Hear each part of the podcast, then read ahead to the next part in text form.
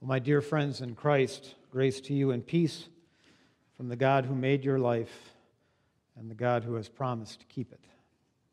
Amen.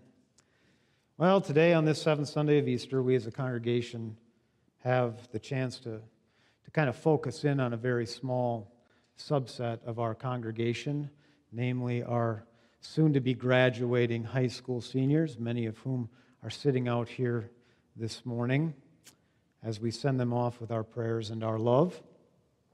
So I'm going to aim my words pretty directly at those guys this morning, but at the same time, seeing as how every single one of us is standing on the threshold, as it were, from what has been to what will be, I think these words are for all of us this morning. I know some of our graduates pretty well.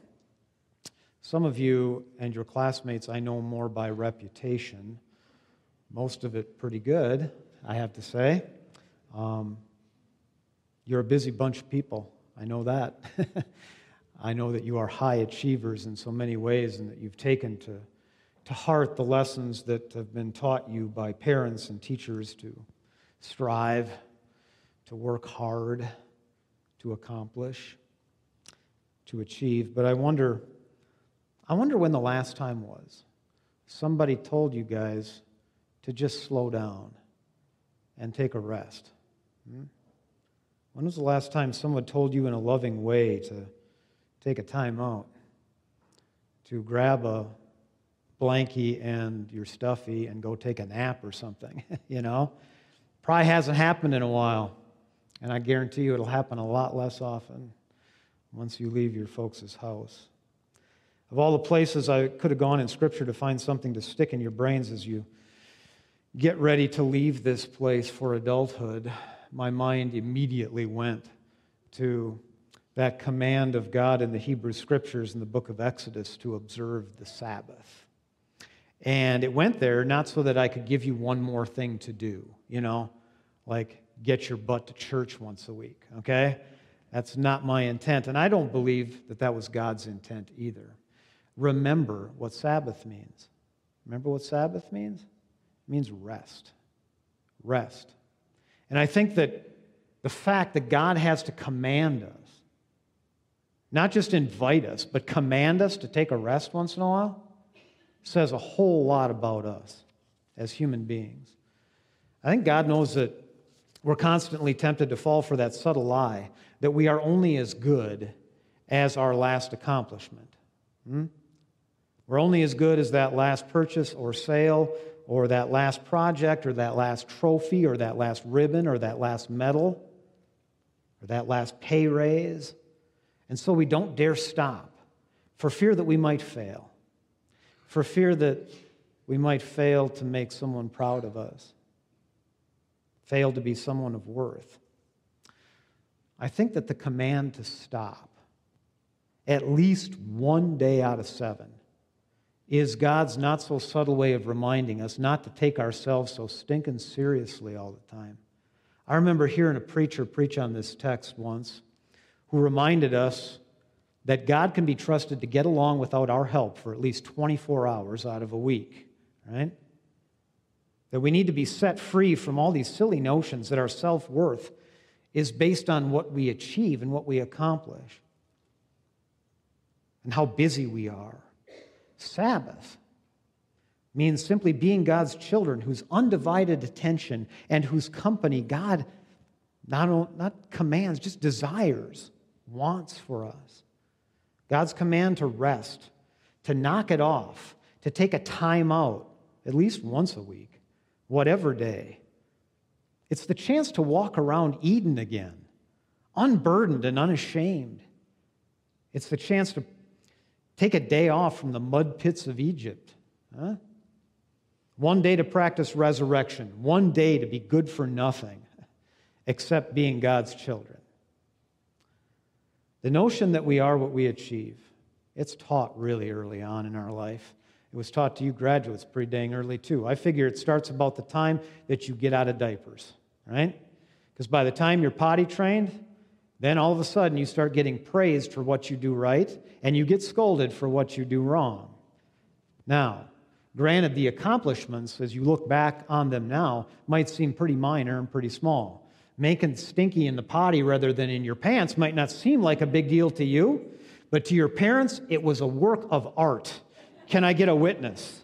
I mean, seriously. And that, you know, taking care of your bathroom business when you were just that high soon led to taking care of your own teeth, to taking care of your own room, to taking care of your own schoolwork and homework, to taking care of your own relationships, to taking care and responsibility now for your own life.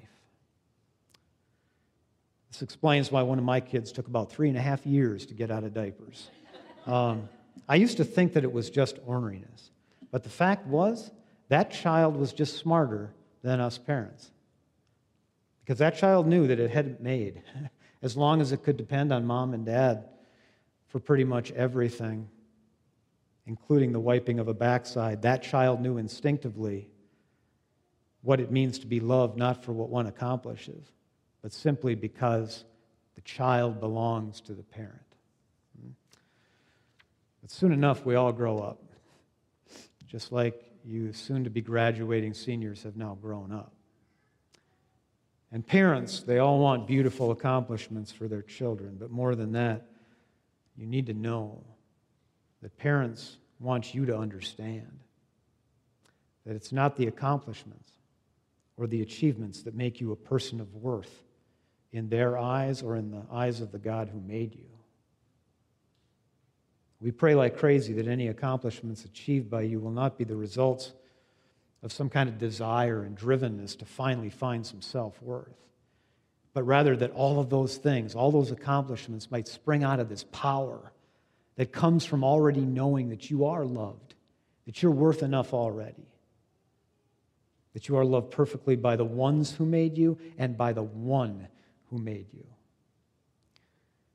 Soon enough now, our seniors are going to want to walk across a stage and you're going to receive a diploma a certificate of achievement marking all the things you accomplished as a student. And out there in the audience, there are going to be moms and dads, and there are going to be grandmas and grandpas, maybe, maybe some siblings, aunties and uncles, and there might even be a few tears shed. But I'll guarantee you this their eyes will not be moist because they're thinking about your ACT score. Hmm? Or the last time you got a triple double in basketball, or that 92 you got on that last calculus test. When they see you walk across that stage, they will be thinking of the first time that they held you in the, their arms in the hospital, right? They're going to be seeing you as you walk across that stage, sitting in your high chair with spaghetti all over your face and in your hair and on the wall next to you.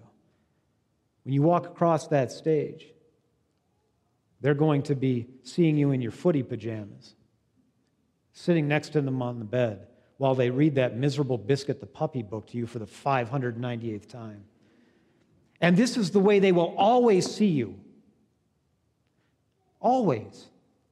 No matter what you accomplish, no matter what career you happen to take on, no matter what salary you pull down or what accolades are heaped on you in the future your families, your teachers, this community, this whole community, the community of faith here at Our Savior's, is proud of what you've accomplished. And we're all anxious to see what you guys are going to do next. We love you, though, not for any of that stuff. We love you because you're ours. That's it. So, give it a rest once in a while, huh? Remember to to stop and just kind of step out of the stream of life and sit beside it for a time. And remember that God is God and you don't have to be.